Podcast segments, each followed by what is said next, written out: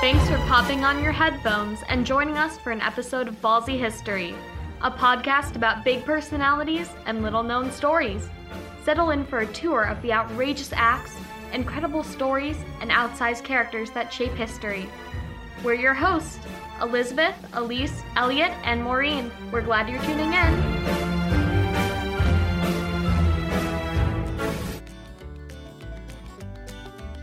Today on our show, we'll learn about Josephine Baker, an American born French entertainer, French resistance agent, and civil rights activist who symbolized the beauty and vitality of black American culture, which took Paris by storm in the 1920s.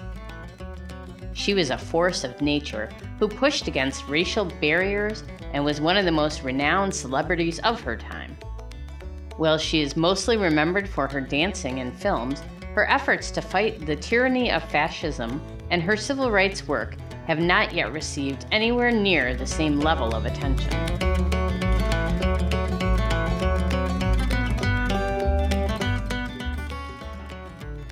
Josephine Baker's career was centered in Europe because of the racism she faced in the US.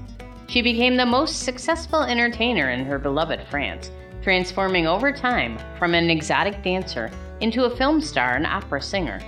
She was the first black woman to star in a major motion picture, the 1927 silent film Siren of the Tropics, and at the height of her career, it is believed she was the wealthiest black woman alive. Far more than just an entertainer, during World War II, Josephine was active in the French resistance. Known as the Creole Goddess, she used her celebrity to gain access to high ranking Axis officials and told her resistance colleagues who thought her actions were sometimes too bold, Oh, nobody will think I'm a spy.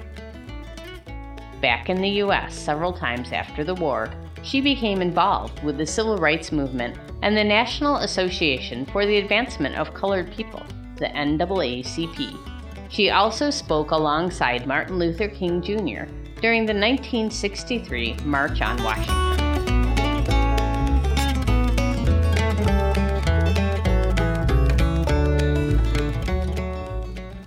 Born Freda Josephine McDonald in East St. Louis, Missouri, on June 3, 1906, into a family that was so poor she would search trash cans for headless dolls to repair for her sisters. She was a born entertainer, offering performances to neighborhood children while she herself was still a small child. At the age of 15, she met William Howard Baker, and after a few weeks, the couple eloped. He was actually her second husband, she had a very brief marriage at 13, but she kept William's surname for the rest of her life. By her teenage years, Josephine turned to dancing with vaudeville troupes. After performing with the Jones Family Band and the Dixie Steppers, she moved to New York City and landed a part in the chorus for Shuffle Along, the first successful black musical. She had a reputation as an excellent chorus girl, with equal ability in dance and comic expression. At 19, Josephine joined an all black revue in Paris, where, unlike the United States, public places were largely not racially segregated. When the cast boarded a train in France, they were surprised to learn they could sit anywhere they liked. She quickly found a different life in Paris than she could have at home, where hotels, restaurants, and entertainment venues weren't segregated. Paris was where she truly made her name. Baker opened in La Revue Negre and was an instant success with an erotic and exotic dance style that wowed audiences. When the show closed, she starred in La Folie du Jour at Folies Bergère, emerging on stage scantily clad in a skirt made of artificial bananas. Her image was immortalized in Art Deco style posters and, in more recent culture, appearing in multiple films and cultural productions, such as the animated movie Les Triplettes de Belleville. Offstage, Baker was the first African American woman to star in an international film, and she continued her entertainment career with recordings, showing off her gifts as an all around entertainer. She was also a businesswoman, setting up her own nightclub, Chez Josephine, in Paris in 1926. Accompanied on stage by her pet cheetah, she became an icon of female sexual liberty during the Jazz Age in Paris. Europe's cultural capital, and home to Ernest Hemingway, a friend of Baker's, and Picasso, who sketched her. She had lovers of both genders, was celebrated for her style, and performed to huge crowds in a city where American culture was viewed as novel and exotic. Speaking to reporters after her overnight success at the Folies Bergère, she shared Last night, after the show was over, the theater was turned into a big restaurant, and for the first time in my life, I was invited to sit at a table and eat with white people.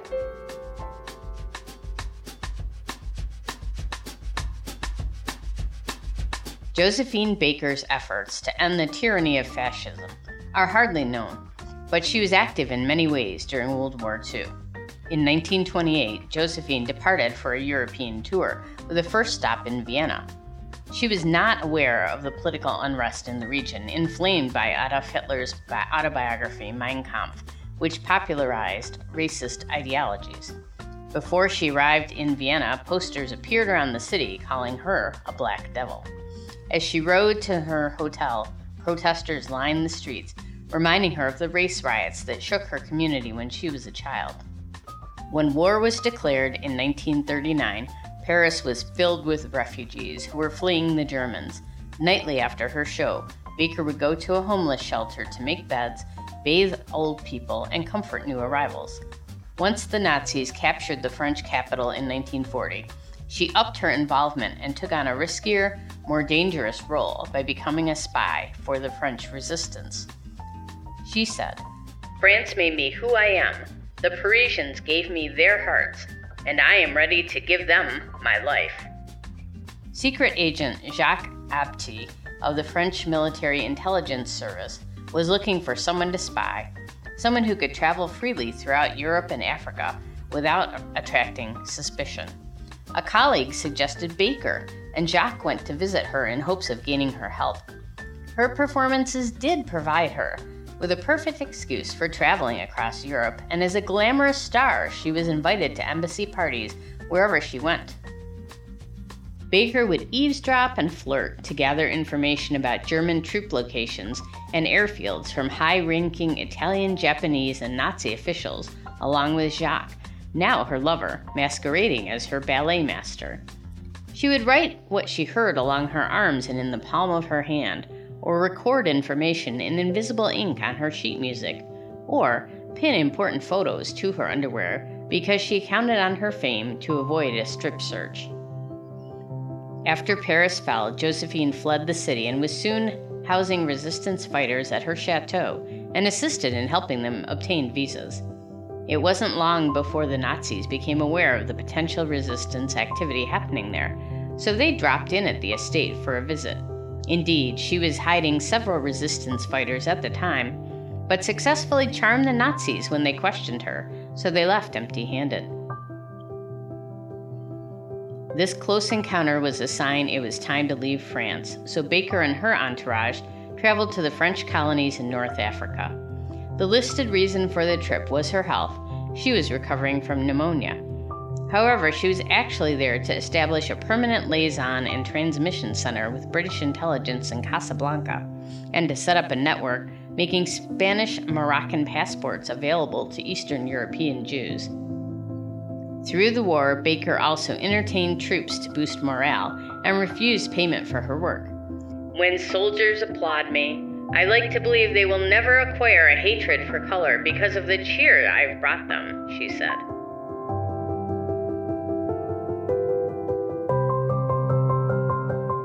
Following D Day and the liberation of Paris, Josephine returned to her adopted city wearing a military uniform, as she noted the terrible conditions many French people endured after not occupation. She sold pieces of jewelry and other valuables to raise money to buy food and coal for the poor citizens of her beloved city. After Germany's surrender in 1945, General de Gaulle awarded Josephine the Croix de Guerre and the Rosette de la Résistance. He also named her a Chevalier de Légion d'Honneur, the highest order of merit for military and civil action.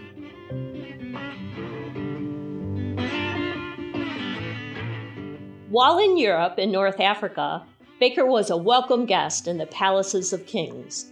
But back in the US, she could not walk into some hotels or order coffee because she was black a situation she found ridiculous. In 1951, she toured the US in an effort to help fight segregation. According to her contracts, theaters where she played had to let any ticket holder enter, regardless of their skin color. Of course, segregation was not limited to just the South. Once in New York City, she and her husband were refused reservations at 36 hotels because she was African American.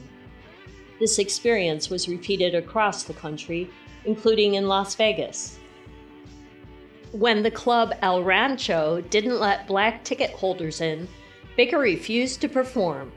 She sat down on the stage until the owners relented and is credited with helping the process of desegregating Vegas casinos.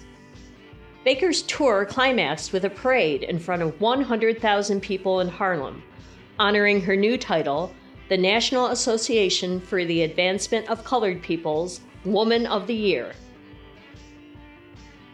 Baker had returned to America to take part in the civil rights movement and was the only female speaker at the March on Washington in 1963.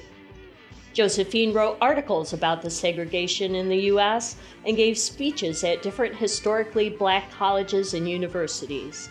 She often had calls from the Ku Klux Klan, but she made public announcements that she was not afraid. Baker was devoted to fighting against injustice and racism throughout the world. A few days before her death from cerebral hemorrhage on April 12, 1975, she performed before a sold out crowd in Paris. The French government honored her with a 21 gun salute during her funeral, and more than 20,000 people participated in the procession. Baker was the first American woman to be buried in France with military honors.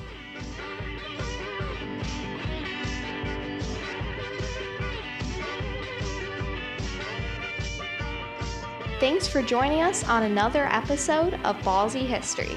Tune in next week to hear a new episode.